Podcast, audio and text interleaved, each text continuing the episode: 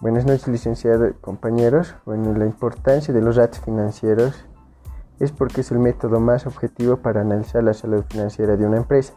En realidad son más de una serie de indicadores que relacionan las magnitudes extraídas de los estados financieros.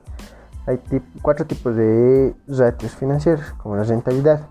Sirve para explicar el rendimiento logrado por las inversiones de la empresa con independencia de las fuentes de financiación el ratio de liquidez, la relación el volumen activos corrientes y las deudas a corto plazo. En general se considera que una empresa presenta estabilidad financiera si la diferencia entre ambas magnitudes es positiva.